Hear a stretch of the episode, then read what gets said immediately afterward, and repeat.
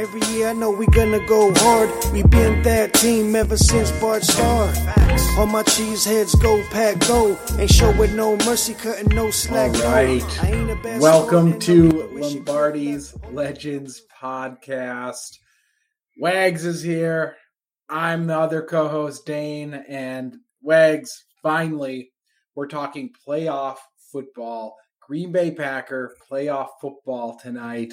Uh, we're doing a little earlier this week. It's Wednesday as we're recording this one um, because, frankly, we couldn't wait to talk about Packer playoff football. Wags, it was no guarantee this offseason that the Packers would be back in the playoffs. We had no idea how things were going to shake out. Here we are, San Francisco 49ers coming to our house, Lambeau Field. It's going to be a cold one. It's going to be a physical one. It's going to be everything I think we could expect from a playoff game at Lambeau. How are you feeling on this Wednesday evening? Because I'm already hyped, man. I think I could go out there and make a tackle on special teams if need be. well, Dan, I'm thankful that for we're not going to count on you to have to do that. Um, I've seen you play, and uh, no offense, we don't want you anywhere near that field. I'm hyped. I'm really, really looking forward to this game. Uh, like a lot of other Packer fans, I'm I'm nervous. I've got this nervous energy going, and uh, not because so much that I am not confident in the team. It's just this playoff football. Anything can happen. We've gone through this. And, um, you know, certainly the 49ers have had our number when it comes to uh, Packer playoff matchups in, in recent years. Uh, that doesn't mean anything for this game. Uh, it's different teams, different games every season. Uh, but I think a lot of fellow Packer fans uh, certainly have those recent matchups in the back of our memory. Um, and we'd like to uh, put those to bed certainly this week. We've got all of the pieces in place to make this run. So, Dane, I think tonight we're going to got a lot to unpack here. Um, injury updates, players coming back, uh, matchups on both sides of the ball. So I can't wait to get into it. Absolutely, uh, absolutely, Wags. Um, looking at it right now, um, I, I just there there is a lot to talk about. Let's talk about practice today. Let's talk about the fact that a lot of the guys are back at practice. Uh, one glaring person today that practiced yesterday isn't practicing on Wednesdays MVS, uh, but largely a lot of the other guys that we would hope and expect to be back are back. How are you feeling about the injury report right now? How are you feeling about um, where we're headed for Saturday evening? Are you optimistic that a lot of our guys are going to be suited up and ready to go on Saturday?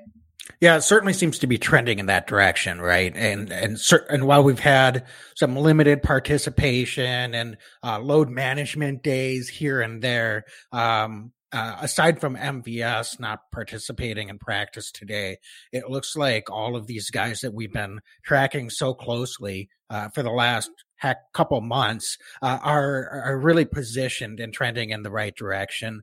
Um, when you look at Bakhtiari, when you look at um, uh, Billy Turner, full participant in practice uh, all week so far this week. Um, Josh Myers. So uh, first of all, it's the big guys up front are, are looking like they're healthy and are going to be ready to go. And uh, that might be our biggest key in this matchup as we dive into things here. Um, Za'Darius and and uh, Mercilus um, have been practicing. How much they play this week, if if they are activated, uh, will be something that's interesting to watch. I I think we're gonna have to temper our expectations for the number of snaps that we're getting out of those guys. But uh, Dane, for those two in particular, we've been saying, uh, heck, we'll take 15 to 20 snaps out of each of them if they're uh, able to spell uh, Preston Smith and Rashan Gary uh, and come in in that role, uh, that's going to be a significant impact for this defense. Um, as far as Jaire Alexander, I think he's good to go. I think he's going to be out there pretty much the whole game.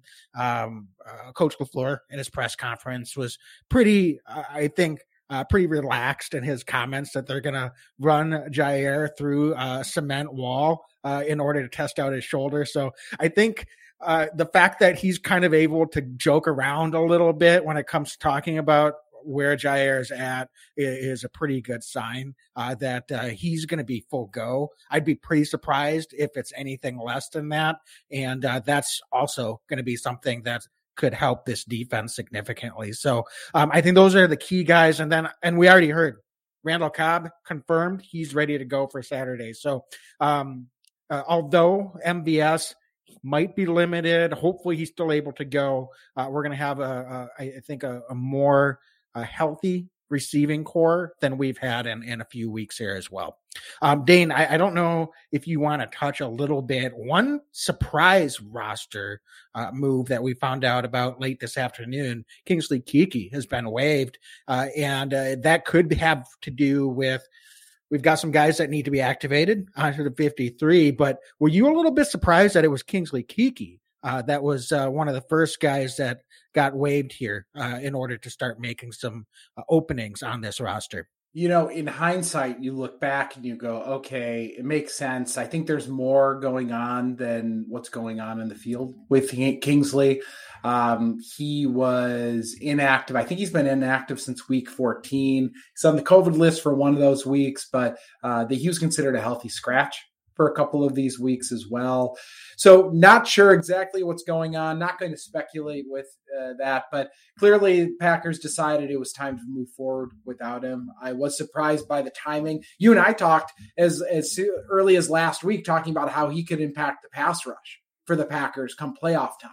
So certainly I'm surprised because I did think he'd be back out there. But you astutely before our podcast mentioned the Packers were able to protect two guys on the practice squad. Both were defensive linemen. So that was, I guess, tipping their hand a little bit early uh, that Kingsley may not be in the plans, at least for the game. And now we know he's not going to be on the team going forward. So I'm overall pretty surprised, Wags, and uh, I, I, think we might miss him a bit in the pass rush. But obviously, getting two guys like Za'Darius Smith and, and, and Whitney Mercilus back from a pass rush perspective, maybe not as big of a deal, but long term, it's a shame.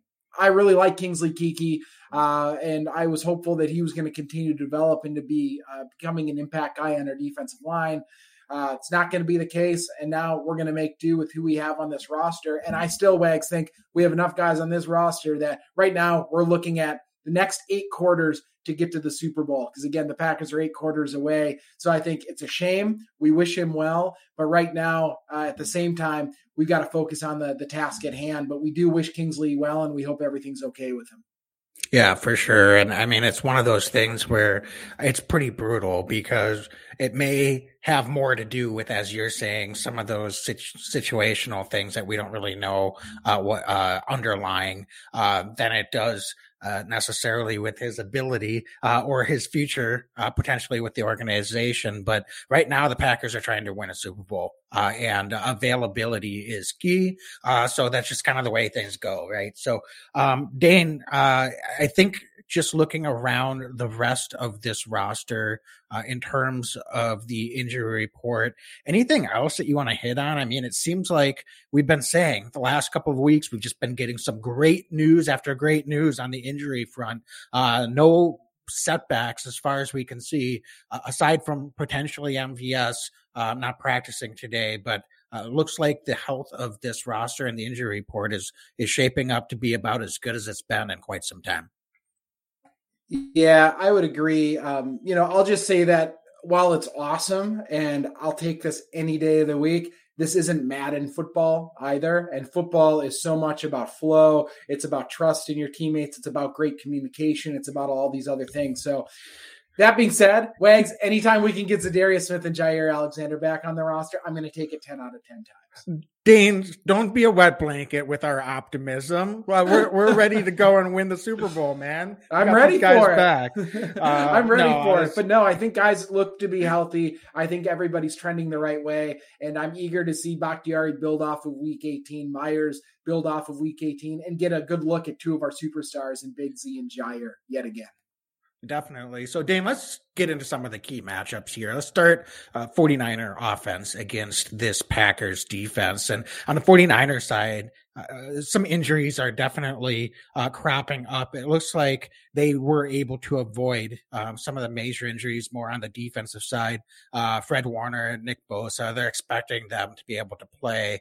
Uh, but uh, Jimmy Garoppolo, I don't know if this is a lot of gamemanship, a lot of smoke. Uh, or if there's some real concern uh, from 49ers camp. I, I fully expect him to play either way this week, but story is strained shoulder uh, along with that uh, torn ligament in his throwing hand. So um, I don't care how he's managing it. There's no doubt to me that there's probably going to be a moment in this week's game, if not a couple of moments, where uh, that hand injury for Jeremy Garoppolo comes into play. Whether that's losing his grip on the football and fumbling, uh, if there's a ball up in the air that's up for grabs, and uh, just like any week, the Packers defense is going to have to be ready to take advantage uh, of any opportunities that they can get uh, if Jimmy Garoppolo is not able to uh, be at a full 100%. The conditions and the cold, uh, don't kid yourself, that is going to have a factor as well. So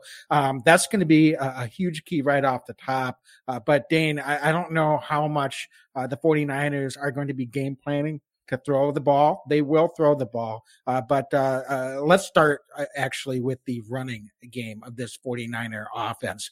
Um, when you look at this uh, run rush attack and what they've done uh, over more specifically this season and maybe looking back at our matchup back in week three what are some things that this packer defense is going to have to be prepared to do to try to slow down this 49er rushing attack. Well, Wags, I, I, almost feel like we need to throw out the book a little bit as far as players are concerned from week three to now.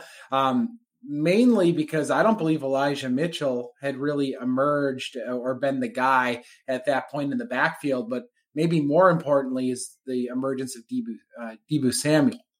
This guy is unreal good. Uh, he's kind of a wide receiver slash running back slash, you know, little bit of everything. Uh, I was looking at some stats here. Um, this guy, he's got 415 rushing yards. I mean, he's got tons of receiving yards. He's so hard to bring down. If you watch the Dallas game, he could juke these guys. He was breaking ankles out there, and then it looked like you know the linebacker for the Cowboys was about to make a clean tackle on him, and you know he kind of went in to kind of roll his hips, and Samuel didn't move. This guy's a beast. And I think he's a big reason why the 49ers have ascended and got hot late in the year. He's he's multi-dimensional. He's not quite a wide receiver. He's not quite a running back in, in the best possible way. If you're a 49ers fan, he just kind of does it all. He's got that big wide receiver body almost, but he's a running back at heart. So I think that Wags, watching him play, the end of the day, Packers stop the running game, they're going to win the game. That's where I'm at in this. If they can stop it, they're going to win. Uh, the 49ers have had a ton of history. The last four, I think, playoff matchups are averaging around 165 yards rushing per game. They're monsters running the ball in the playoffs. If the Packers can minimize that, I mean, and it's no mistake and it's no secret, I think that the 49ers coaching staff want to keep the ball out of J- Jimmy Garoppolo's hands as much as possible. They want the running game to dictate the game, keep the ball out of Aaron's hands, keep the ball out of Jimmy Garoppolo's hands, and really just run it down the Packers' throat. So I think that it's really going to be matchups up front. I know Matt LaFleur today was talking about gap integrity being key, making sure that the Packers defensive linemen really are taking on their assignments. We talk about that every week, Wags. Uh, I know I'm saying a lot of things, but there's a lot that the 49ers do, um, and they're really dynamic, and you're right. Yeah, I think it starts and frankly ends with the rushing attack with Samuel at running back and and Elijah Mitchell at running back and that front five of the uh, of the 49ers and Kittle who don't get me wrong hell of a receiving tight end but he's a great, great run blocking tight end as well. So I think the Packers have their hands full. I think we're up for the challenge, but the 49ers are going to try to dictate the pace of the game by running the football at Lambeau Field. Yeah, it's going to be really, and everything you said is, is so true. Elijah Mitchell, by the way, uh, missed seven games this year, averaged 4.7 yards per carry, and had almost a thousand yards rushing in the 10 games he played. Unreal. So uh, this 49er rushing attack, actually on a yards per carry basis over the course of the season, kind of more middle of the pack, despite what Elijah Mitchell and Deebo Samuel are able to do as explosive runners. Uh, so uh, those two uh, definitely make a big difference for this 49er rushing attack. Biggest key for me, Dane, is, uh, you know, you mentioned the guys up front, gap integrity. Um, uh, but one thing that I really want to highlight is the cutback. Uh, so guys at the second and third level need to be pursuing but not over pursuing because 49ers are so good uh, at uh, getting uh, downfield blockers uh, in that zone scheme and then just cutting back upfield. Uh, and all of a sudden, with a guy like Deebo Samuel, we saw it against uh, the Cowboys last week on that touchdown that he had rushing uh, in the second half. Uh, he was uh, really more on a uh, outside off end rush, uh, cut back up the middle, and then uh, went made another cut back into the corner into the end zone. It was just off to the races at that point. As Cowboys defense at the second and third level over pursued the football. So uh, it's going to be just as important uh, for uh, our guys at the second and third level uh, that they're maintaining gap discipline and uh, pursuing at the right angles and trusting each other. So um, it's it's also going to be really interesting to me, Dane, uh, if uh, the rotation up front is a little. I don't think it's going to be different. Kenny Clark is going to get his full snaps. We need a really good performance this week from Dean Lowry. Uh, he's been pretty good some weeks. He's had some weeks where he's not necessarily had his best game. Uh, this is going to have to be a, a really solid, uh, really good game from Dean Lowry. And then I'm going to be interested to see uh, if we get a little bit more TJ Slaton. And then depending on uh, how much mobility and, uh, uh, and, um, um, and, um, and and how how um uh, his conditioning is, and I'm talking about Whitney Mercilus, uh, he could be someone that we see more in rush downs uh, on the edge. So maybe Mercilus and Za'Darius Smith are really more of a rotation at times, where Za'Darius is in on the pass downs. Mercilus could be in on some of the rush downs. Uh, we know Preston Smith is going to be out there a ton. Rashan Gary is going to be out there a ton on the edge. Uh, but um, uh, that's where Whitney Mercilus can really help us is against the run. He's a uh, very, very effective there. And uh, the defense was uh, playing some of their best football against opponent rush games uh, when he was part of the operation. So uh, those are some of the keys for me. Um, and I think it's going to be interesting to see how well we can pursue and then you know get to the football because um, the 49ers do a very very good job of turning plays that don't look like they're going anywhere, and Deebo Samuel all of a sudden makes a cutback, uh, and uh, he's got a big, big gain. Wags, got a question for you. Uh, you know, talking about the defensive linemen, you know, I love talking about the big guys up front. I think they win the football games as much as as not in this league. Um, so, got to think Kenny Clark is going to be playing his fair share of snaps. I, I, wouldn't be surprised if Kenny plays all but just a couple of snaps uh, this game. He's just that important to this defense.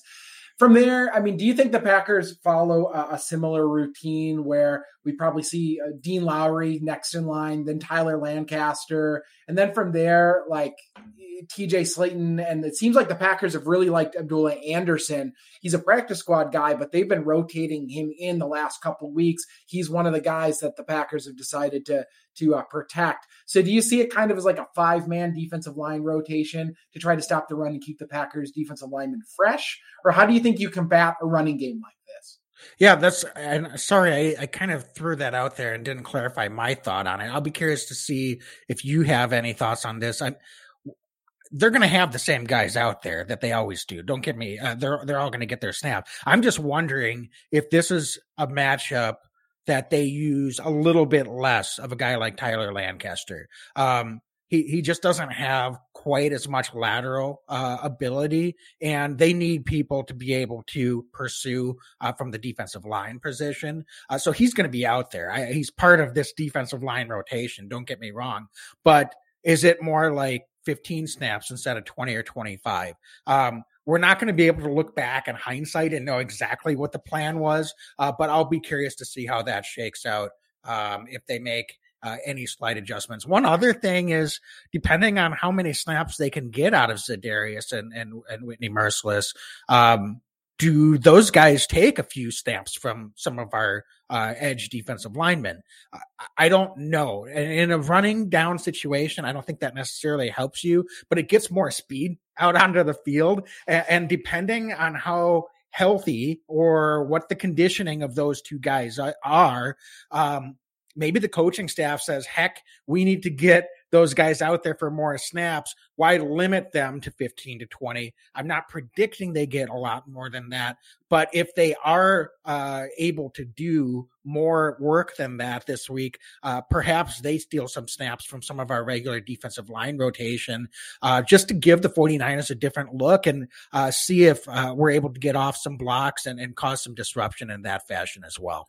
Do you think um, one thing I've noticed is Chris Barnes has been playing pretty good football as of late. And it seems like the Packers coaching staff have taken notice. It, no matter who they play, seems like Barnes is getting more and more snaps out there, and the Packers have have kind of dared opposing offenses to beat them. Uh, the, the way that they want to play defense. And um, it, both in base, Barnes is playing a lot, but also in that 4 2 5 kind of nickel that they play as well. We're seeing a lot of Barnes. I would expect to see more of him again this week uh, alongside De'Vondre Campbell. Um, would you agree? Do you think that they're going to kind of keep that second I, linebacker? I think so, Dane. Yeah. Don't you think they have to? I think they do. How how the 49ers, uh, George Kittle, really good blocking tight end, and then uh, they use a lot of Kyle Juszczyk, um, kind yes. of uh, as kind of a, fullback, a hybrid right? fullback, uh, tight end uh, out of the backfield. They put him in motion a lot, so uh, we're going to have to if we're going to have to. I, you know, I was saying maybe we put some of our edge guys out there that take some of the size off the defensive line, but we're definitely going to have to match the physicality because this is a big 49er offensive line up front.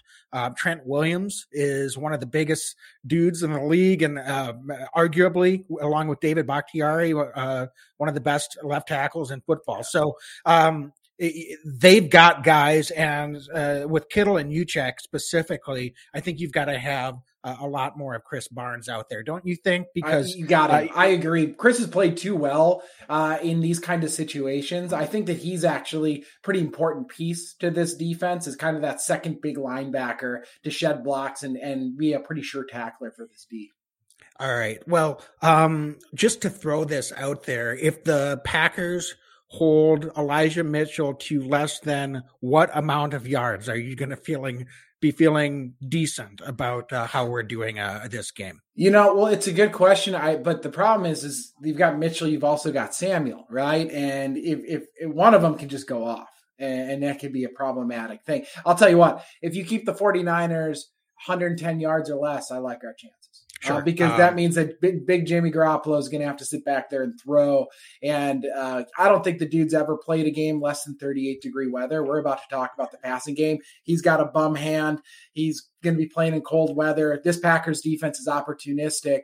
Wags, if Jimmy Garoppolo's throwing 40 times like he did the week three, I, pardon my French, I think they're screwed. I don't think they have a chance in hell to beat the Packers at Lambeau.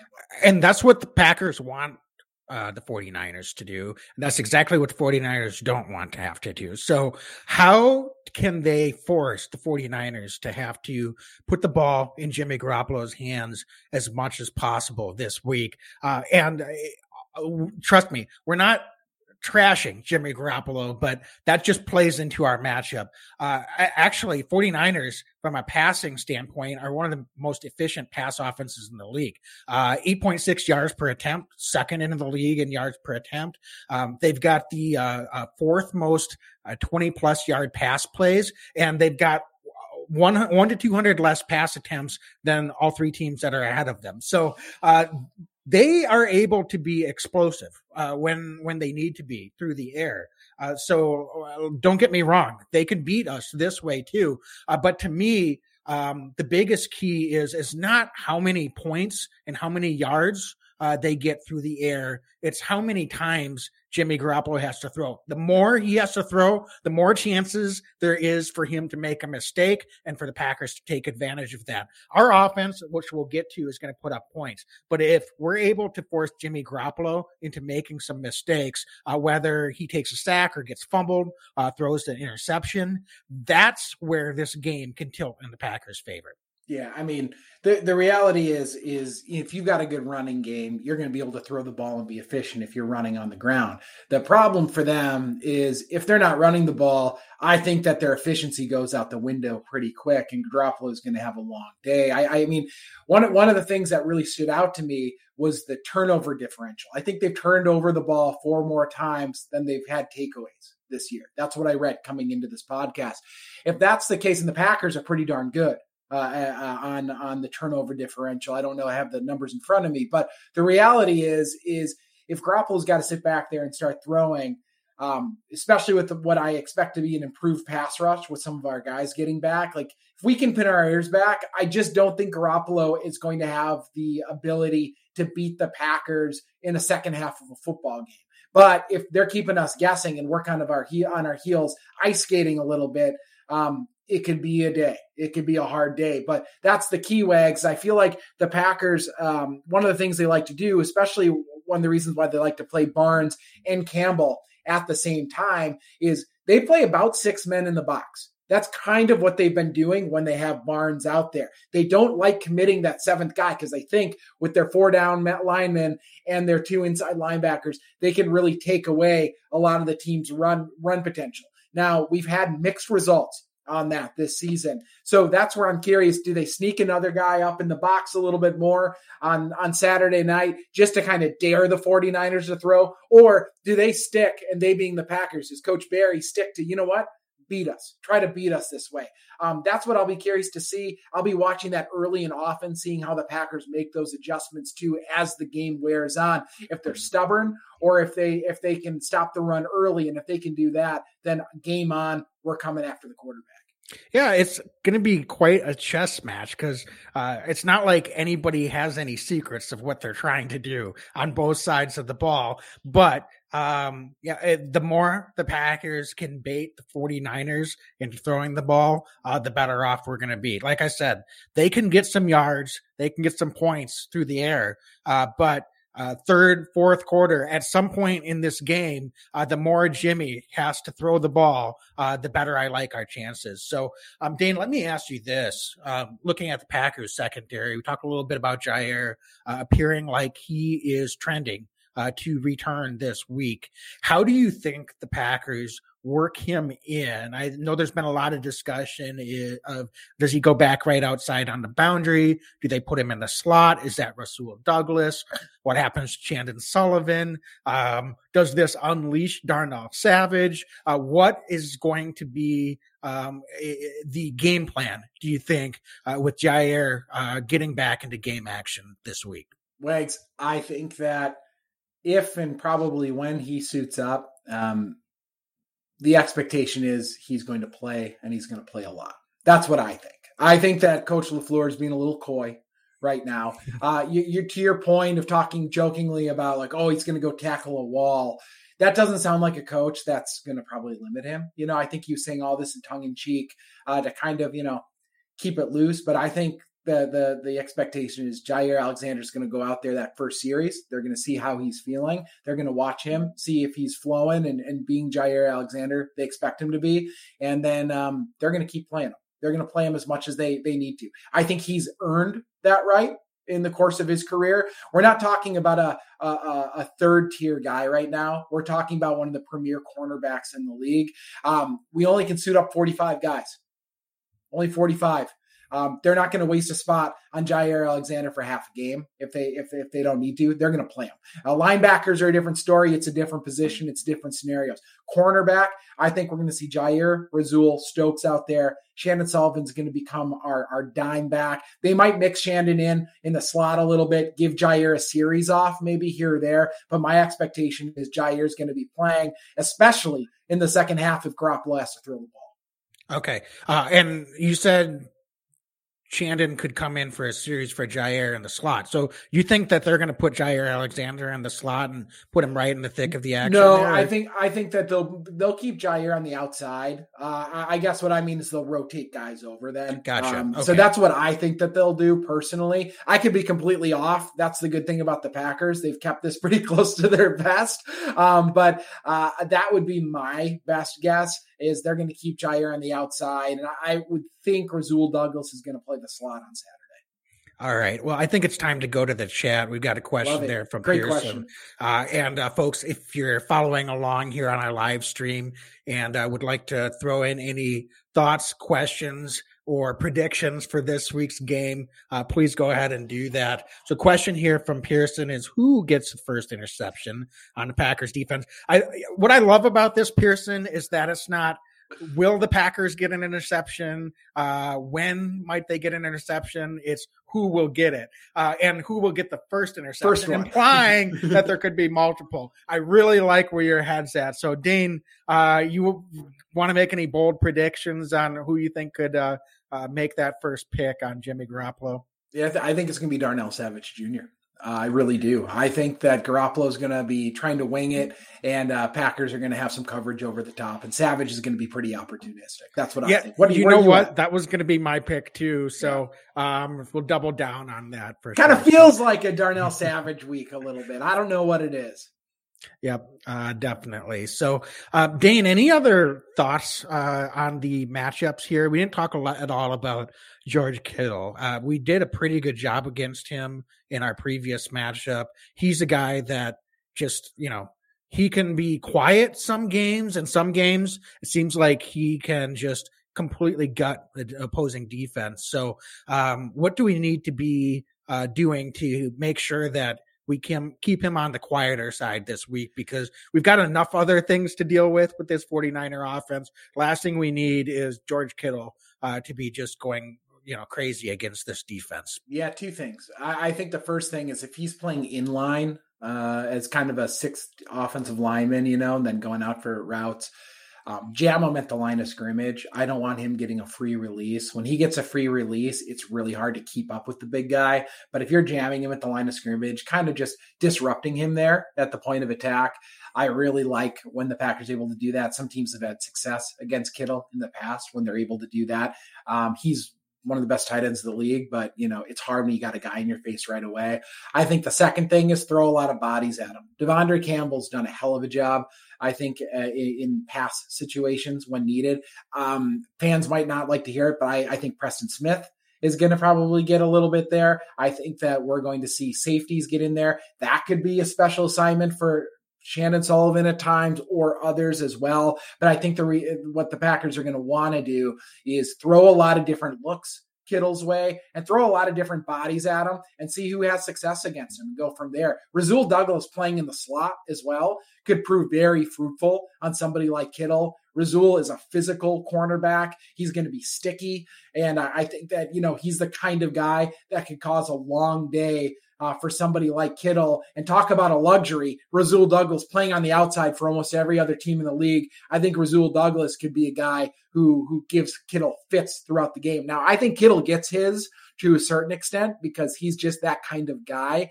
But I do think the Packers have the guys in place in the right scheme to stop him from taking over a football game for sure. Um, so uh, it's going to be incumbent on this defense not to lose track of these key guys. Where's Deebo Samuel lined up? Um, you know, I, I, wouldn't even be surprised if he takes direct snap uh, at, at, quarterback, a wildcat type situation uh, on a snap or two. So uh, we're going to have to be ready for whatever the 49ers are, are going to throw at us for sure.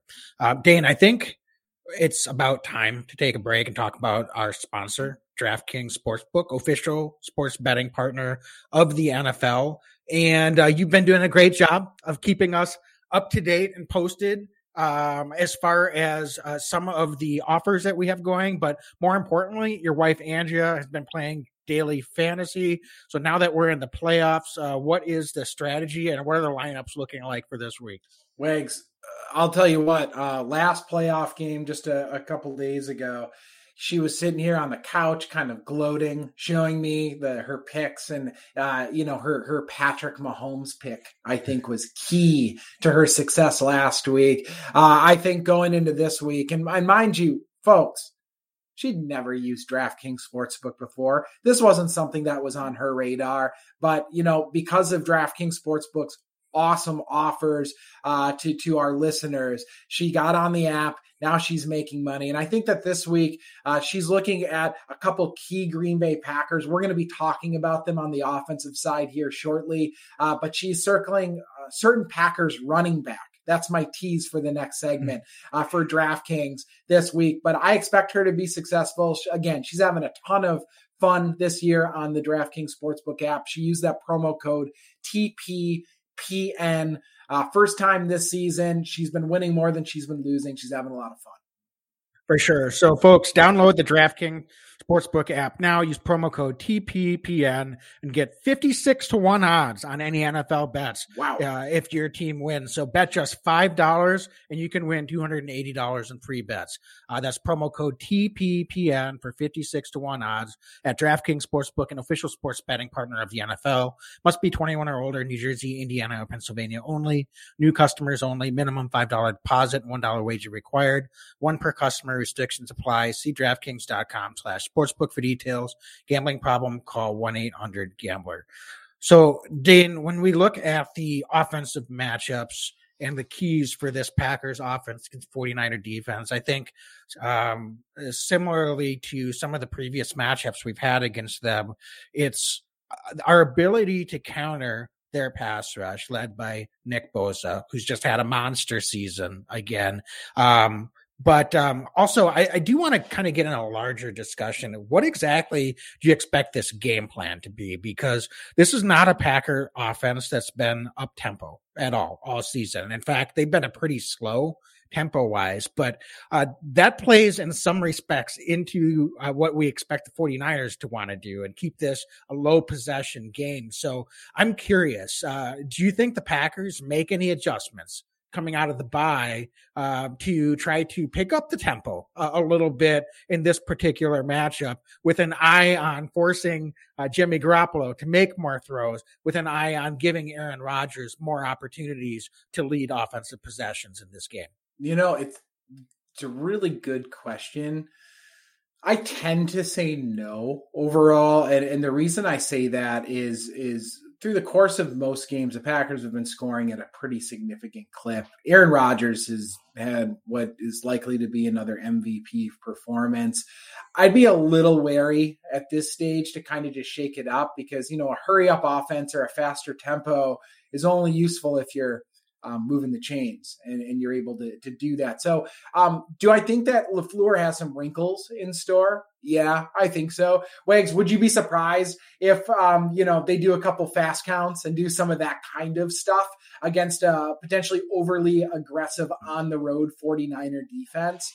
Um, certainly, I think that's the case. But I do think that LaFleur and Hackett – also want to really stay the course and and kind of dictate their game, their game plan, and not kind of um, get outside of their own skin. Um, and I think it starts with the run game. Personally, uh, I know Rodgers is Rodgers, and he's going to get his, but I really think the Packers are going to try to commit to the run game early and often against this 49ers defense, and um, and, and see where that can take them. It sounds a little counterintuitive because I think the 49ers DBs have had their struggles, but all the more reason I think the Packers will have their opportunities in the passing game.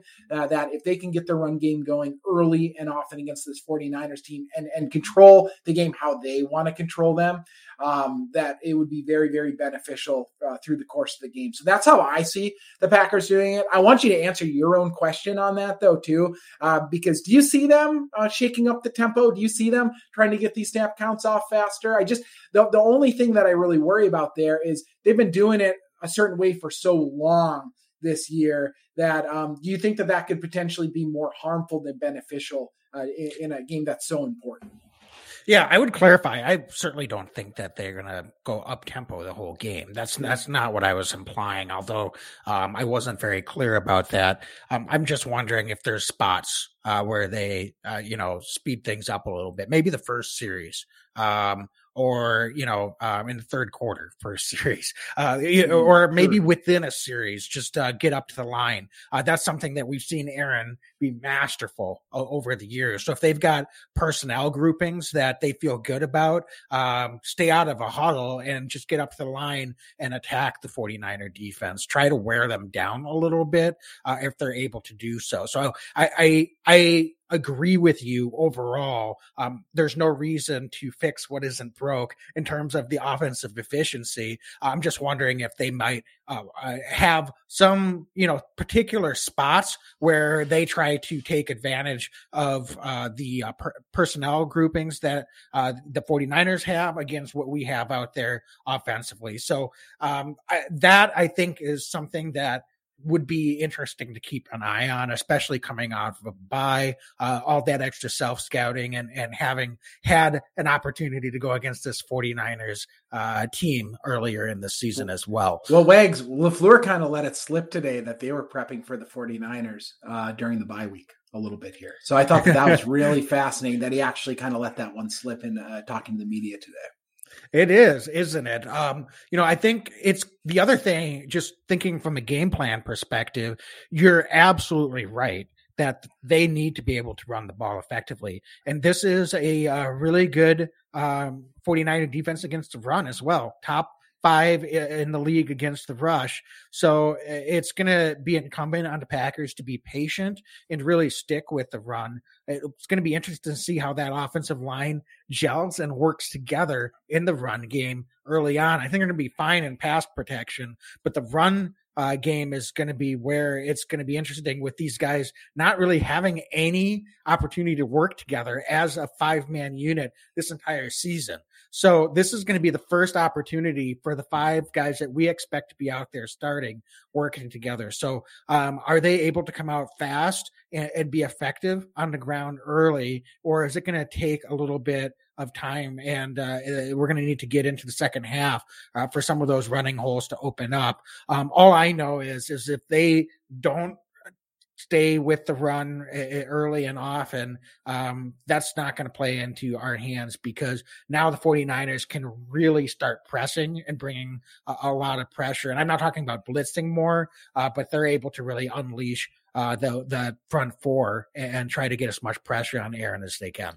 Wags, is it too critical of me to say, or maybe not critical is not the right word, but um, too demanding maybe for me to say that it absolutely can't be a slow start from the offensive line's perspective. Um, I, I, think the real like what we're dealing with here is that I, I, would expect, and tell me if you disagree. I think Bakhtiari, Runyan, Myers, Lucas Patrick, and Billy Turner are likely to be the starting five uh, for this first playoff game, and if they can't perform and gel quickly at a high level here, then I think the Packers have made a mistake. They don't have the time in, a one game, one shot only scenario for them to start extremely slowly and kind of get their bearings over the course of a first half. Uh, do, do, do, you disagree with that? Because I, I mean, I, I don't want to be critical, and it's a hard decision to make when you've got these guys. But at the end of the day, we need them to be performing at a high level pretty much immediately against a good team like this. Uh, yeah, I agree. Uh, I mean, we, we can't have a letdown. It doesn't matter who's in there. It would certainly we've got uh, these guys coming back and expect our offensive line to all of a sudden be better. Uh, as long as the pass protection's good, I think we'll be fine. Um, do I want them to come out and dominate the line of scrimmage right away? Absolutely. yes. uh, but as long as the pass protection is good and that holds up and we don't have Aaron under duress early and often, um, the run game can come around. I, I, think the repetitions and and we can wear down that defense over four quarters, especially with AJ Dillon coming in as a hammer in the cold weather. So if we're playing with a lead and the run game isn't quite there early, um, that's not ideal, uh, but I think we can live with that. As to pass protection is going to be the number one thing I'm going to keep keep my eye on uh, with this unit because that's where more communication comes into play as well. Uh, if the 49er defense is, is running some stunts, I'm sure they're going to try to throw the kitchen sink at this offensive line and see how well they're able to make their reads and work together. Uh, because uh, if they're not on the same page uh, early on, that that could be some some problems uh, for this Packer offense. We do not need to get into long down and distance situations uh, on on second or third down. Uh, that's that's not an ideal situation any week, and definitely not against this 49er front. Wags, we teased it a little bit in a, a previous podcast to this. And you mentioned AJ Dillon, and I think that a lot of fans very aptly and logically could think that Dillon's in for a, a big workload. Are we crazy to think that AJ that Aaron Jones ends up getting 20 touches and, and, and, is the guy who ends up being the the Swiss Army knife mismatch against this 49ers defense? And I ask that because um, I've watched a lot of what the 49ers did the first time around against the Packers. One of the things that they really do is they're very good, they're fast, but they really crash down uh, at the ball carrier. And we saw Aaron Jones in the first game run a kind of a counter for a touchdown against the Niners and kind of that counter movement of the Packers where they start one way and then the, the quick cutback and there's a lot of open space. That seems to really suit Aaron Jones. The 49ers are so aggressive and they play fast, but sometimes when you play too fast, you kind of get out of control. And it feels like that's where Aaron Jones could come into play and, and maybe have some big burst plays against this defense. Do you what what are your thoughts on kind of the split at running back this week? Yeah, AJ Dillon's going to get work. Um, I think he's more in the second half. I, I, think they need to lean on Aaron Jones as much as they can early on. Uh, the speed that this linebacker corps uh, with the 49ers has, it's going to be crucial uh, for Aaron Jones to counter that and and he's got the speed and quickness and agility to break the tackles uh, but Fred Warner might be a less a little less than 100% but still a heck of a player. Um, and then he's he's paired up uh, Dre Greenlaw a solid linebacker and uh, Azeez Al-Shaair um, he's come on third year guy and he's he's uh, uh, got a lot of speed as well. So those three guys can just cover sideline to sideline. So it's going to be really important this week uh, for Aaron Jones to be a, a big part of this uh, offensive game plan. We haven't seen many games this year that the Packers have really leaned on Aaron Jones as being the primary workhorse guy or, or maybe being the most um, important guy in the game plan in a given week. I think they've kind of protected him a, a little bit. He got dinged up uh, late in the season, right before the bye, and uh, we've been talking for weeks now. It seems as if Aaron Jones uh, has just looked like he has more burst than I've ever seen in his entire career late in the season. And um, it's almost like they're just holding him back. And I can't wait to see uh, what they do with him this week. I think they're going to get him a little bit more involved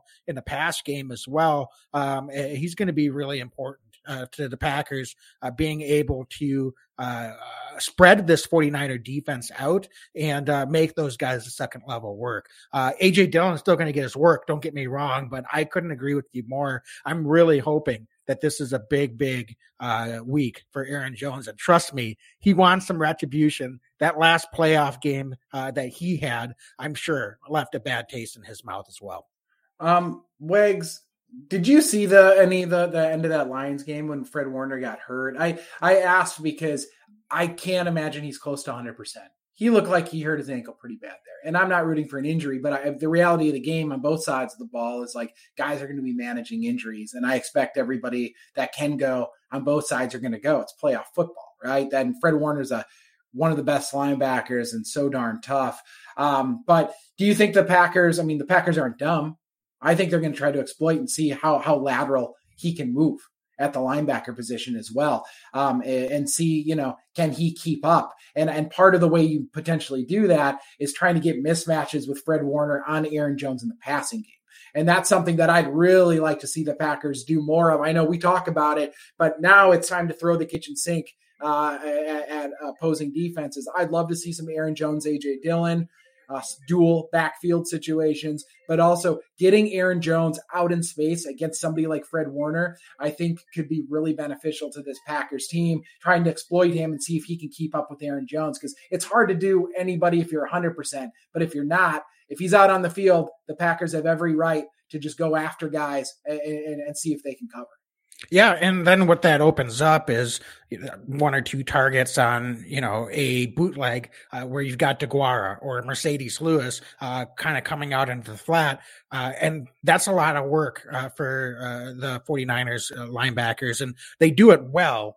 but you get one-on-one matchups; those aren't going to be plays that you expect to get you know 15 20 yards on uh, but they can be effective in chain movers and and really countering uh, the 49er defense so that uh, they have to stay honest stay on their keys and they're not able to be just constantly moving downhill. So uh, those are quietly underrated plays sometimes that can happen over the course of the game. And uh, the more that we can get Aaron Jones involved, uh, the better off uh, that opens up the rest of this offense. So, um, Dane, I don't know if you have any thoughts on uh, this 49ers secondary. Um, they've come along a little bit, but definitely a weakness still of this mm-hmm. defense. Um, one guy that I think has been improving quite a bit uh, is uh, Ambry Thomas, uh, rookie cornerback out of Michigan, um, and he's you know he's not at like a Jaire Alexander level, but uh, he's been getting better. Um, I think their safeties are are still pretty solid. Jimmy Ward uh, has been in this league a long time, uh, but uh, what do you expect the Packers to do? To attack this 49er defense through the air. Uh, they were able to go long uh, once to MVS in that week three matchup. They tried to connect a couple of additional times. Uh, the vertical pass game timing was a little off early in the season, seems to really have gotten on uh, of late. So, um, are there any particular things that you think we should be looking for when it comes to this pass offense uh, and how the Packers want to exploit things uh, from that perspective? You know what? One of the reasons I think the Packers will maintain a pretty slow pace at the line of scrimmage is this 49ers pass defense. They really like to play zone as much as they can. That being said, when they go man to man, it doesn't matter who they play, they do not have very good success rate against opposing offenses. Aaron Rodgers, I promise you folks, knows all about the problems that they have when they go man to man. So I expect Aaron Rodgers when they get to the line, he's going to be checking, he's going to be trying to read their defense, see where guys are set up. Um, and anytime it looks like he can get them man to man, he is going to uh, audible into a pass and he's going to try to take a shot. That's what I think is going to happen this week because they just don't have a good success rate. And I think the Packers are going to go lateral really quick. Yeah, what I'm going to be interested in is in that first matchup, Davante Adams got 18 targets. so, um, how do the 49ers want to counter that? Because if I'm the Packers, I'm going to keep throwing to Davante until they they stop um, or do something to to prevent him from being wide open. So uh, just keep going to that and and I'm sure they're going to have a counter ready and the 49ers I'm sure will as well. Uh, but uh, perhaps Randall Cobb um, gets a few more targets thrown his way this week as well. Um, he's not someone I expect to come in and get eight eight catches for 120 yards um, coming off injury. However, um, what kind of impact do you think Randall could have uh, this week as well? That's why he's here, Wags. Randall Cobb's not here for Week Five football.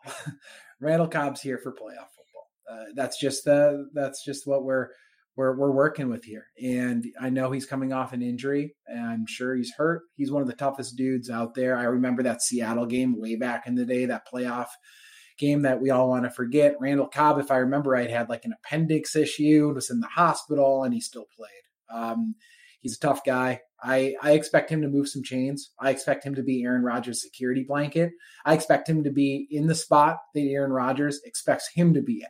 And that's a very valuable asset this time of year. Um, is he a guy who maybe has a monster game? I don't know, but he's a guy who's going to contribute, and I think he's a guy who's going to help move the chain. And all of a sudden, Wags, we start talking about Randall Cobb. We start talking about Allen Lazard, who's been phenomenal as of late, and we start talking about somebody like Deguara, Josiah Deguara has been another chain mover for this offense. I know the end zone situation in week eight, who cares? Uh, you know, in games that matter, Deguara has been a guy who's helped move the chains. So all of a sudden, we're starting to talk about a fair number of weapons that Aaron Rodgers can lean on in critical situations that he's showing comfort in. Um, but I think Randall Cobb it's so important to get him back. If you can go in with a top four of Lazard and Adams and Cobb and MVS, hopefully he's able to go. Um, it's a tough thing to defend when you've got the running backs that you that the Packers have. So I'm looking forward to seeing Randall Cobb back. I'm not sure how many snaps the dude's going to be able to play, but I think in critical down and distance, he's going to be out there giving it a go and trying to convert some first downs.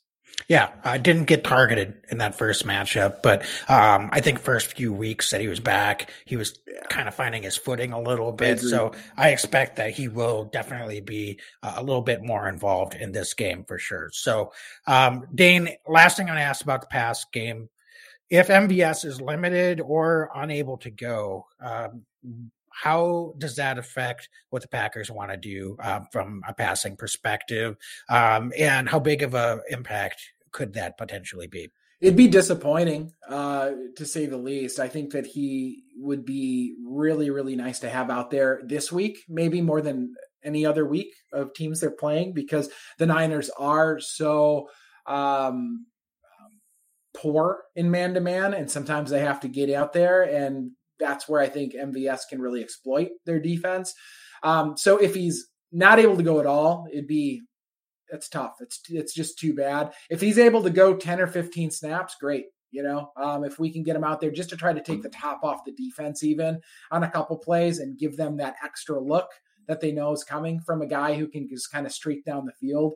Um, but I'd sure like to see him be able to get out there. And I'm not even mentioning that he's becoming a more complete wide receiver. So not only is he that deep threat, but he's been able to have some moments this year that I don't think we've really ever seen from MVS in past seasons, where kind of these uh, intermediate routes, he's been able to come up and make some plays. So um, overall, I'd really like to see him get out there. And, and, if we, the more we can get him out there, the better. Um, especially in kind of these critical situations. He's a big play receiver. This is a big play game.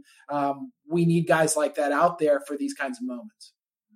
Yeah, um, I mean that stretching the, the field element alone is uh, just the threat of it uh, certainly makes a big difference. So um, hopefully uh, he it would just getting some maintenance today, and uh, we'll have to see. Uh, we're recording this here on Wednesday evening. Uh, if he practices tomorrow, if he doesn't practice tomorrow, it's probably not a good sign for him being able to go on Saturday. So, um, Dane, I think that just about covers it when we look at the offense here. So, um, any thoughts on special teams other than make the kicks and, the and tackle on coverage? Make the kicks um, and tackle. okay. I, I, don't know what else to say. And and if Boho could punt the ball and you know just kind of find that that magic that he had to start the season would be really important. It, you know, I talked about Randall Cobb Wags about that's why he's here. The reality is they brought in Boho because of how good he was in Buffalo in inclement weather.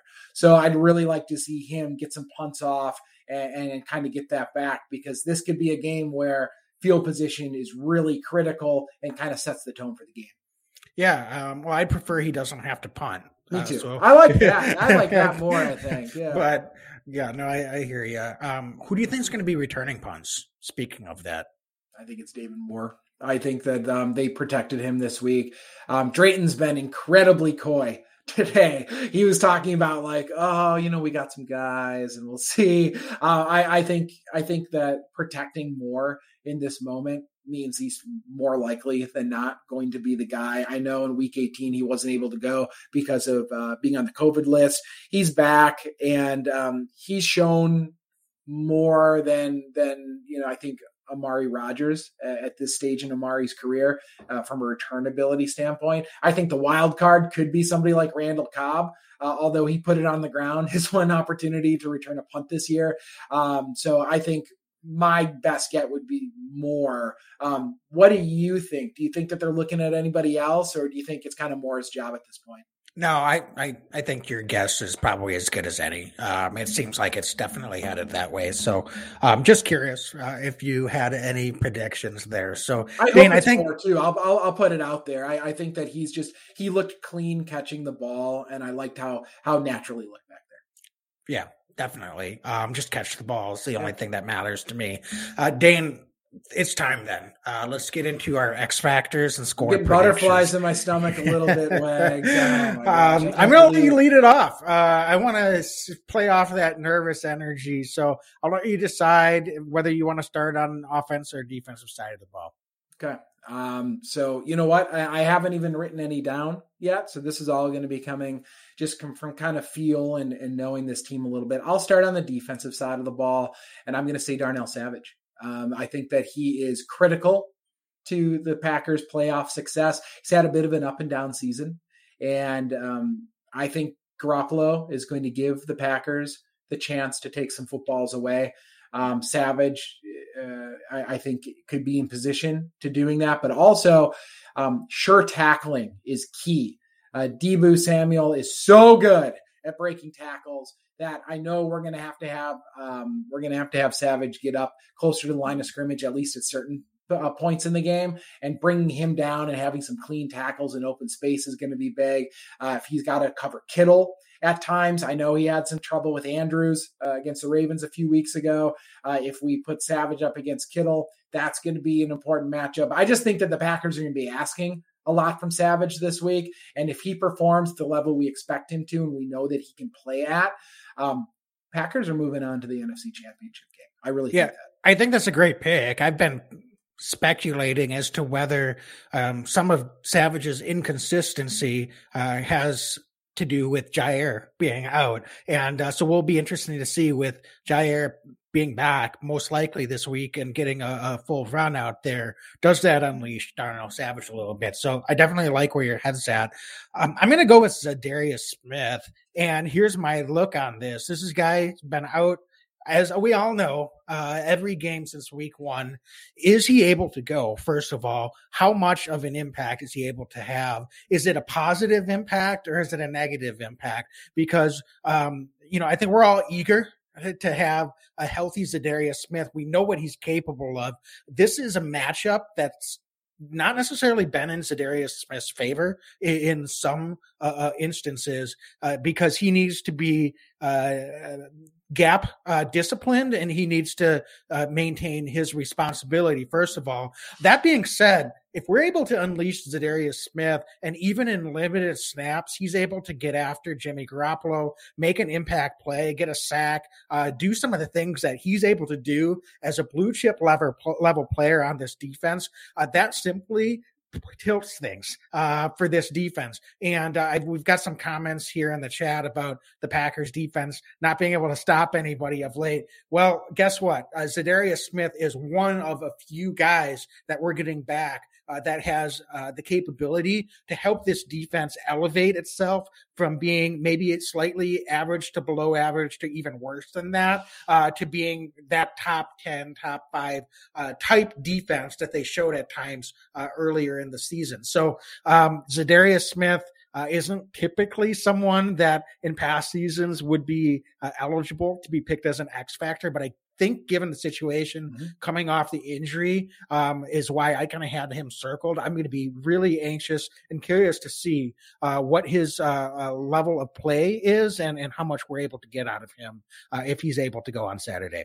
It's a great selection. It really is because he legitimately is a wild card at this point. We just don't know what to expect. Dude hasn't played since week one. Um, Wags, let's move over to the offensive side of the ball. Um, who you got? I set it up. I'm going with Randall Cobb. Uh, I think Randall Cobb is one of those guys that you said it. He we bought him in here. This is what we he's back in in Green Bay for. Um, and he might have three catches, but I guarantee you they're going to be two or three really big catches. Uh, third down, chain moving type plays. Uh, maybe he uh, gets in the end zone. Uh, tends to uh, be someone that really is targeted by Aaron down in the red zone, uh, even as uh, not being the biggest target, just reads the defense and is uh, able to put himself in a position where Rodgers just knows where he's going to be and uh, he gets found. So I think Randall Cobb is going to find a way uh, to make uh, a, a, footprint on this game in a positive way. And for that reason, I have him as an offensive X factor. Fantastic. Fantastic choice.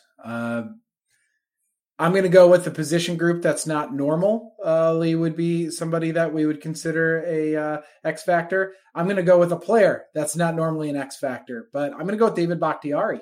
And the reason, and I'm going to explain it, is you don't normally go with you know multiple time All Pro left tackles as your X factor, but maintenance issues, right? We weren't sure if he'd come back.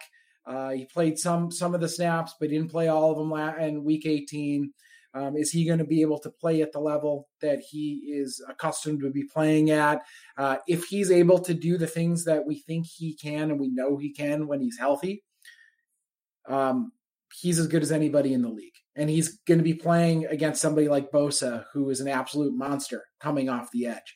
Uh, he's going to be playing against a fast 49ers defensive front.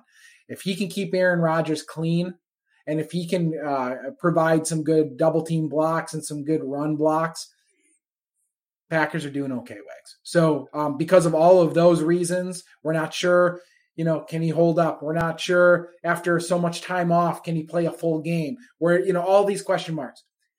Bakhtiari is my X factor. He's an All Pro left tackle, uh, but the Packers' offense could really go by the way of how how David Bakhtiari is playing. Uh, it's a really important game for him, I think. And I think mentally, from a confidence perspective, having not really played meaningful football in over a year, this is a huge one for yeah, um, I mean it's it's very similar to the logic behind my Za'Darius pick. The only difference is, is this is magnified even more so because uh, we're expecting David Bakhtiari to be out there every offensive snap, snap. this game. So how is his conditioning uh, as well? That's that's something that could be a factor too. So um, yeah, it's it's going to be fascinating to watch. I know we're all super excited uh, about having some of these guys coming back from injury. Um, they're going to make us better, no doubt about it. Uh, but how do we integrate those pieces and uh, make it all mold together? Um, that's going to be the biggest thing that we'll have to be watching. So,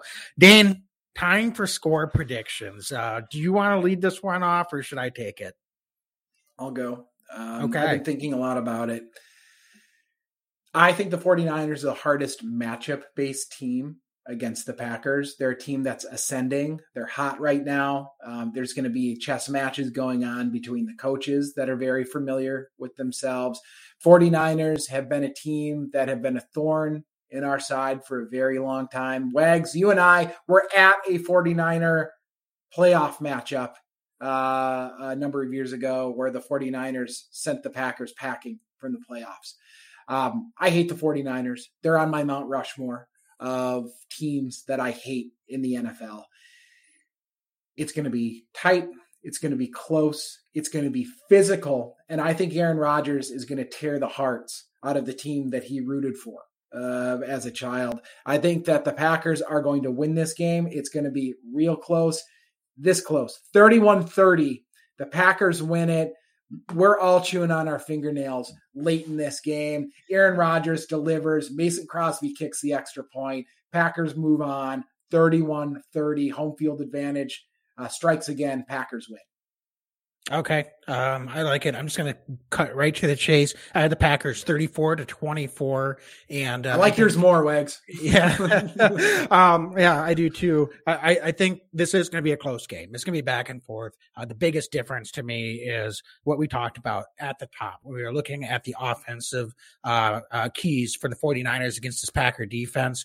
Um, and it's going to be a late third quarter uh, to early fourth quarter interception or turnover that this uh, Packer defense is able to force uh, on Jimmy Garoppolo, and uh, Packers are able to take advantage and extend uh, either a tie game or a three point lead, uh, and that'll be enough uh, to be able to give us that margin of victory um, or to kind of break it open a little bit. Maybe the 49ers get a late touchdown. So I do think this is going to be back and forth game uh, for into the third quarter um, and uh, late third quarter, early fourth quarter. Packers might score a touchdown and then force a turnover in the next series or two uh, to break it open a little bit. So um, it reminds me similarly to uh, the divisional game last year against the Rams. Rams scary with some individual talent, uh, but a little bit dinged up coming into that one. And I think the 49ers, uh, again, um, matchup wise, have given us some problems at times.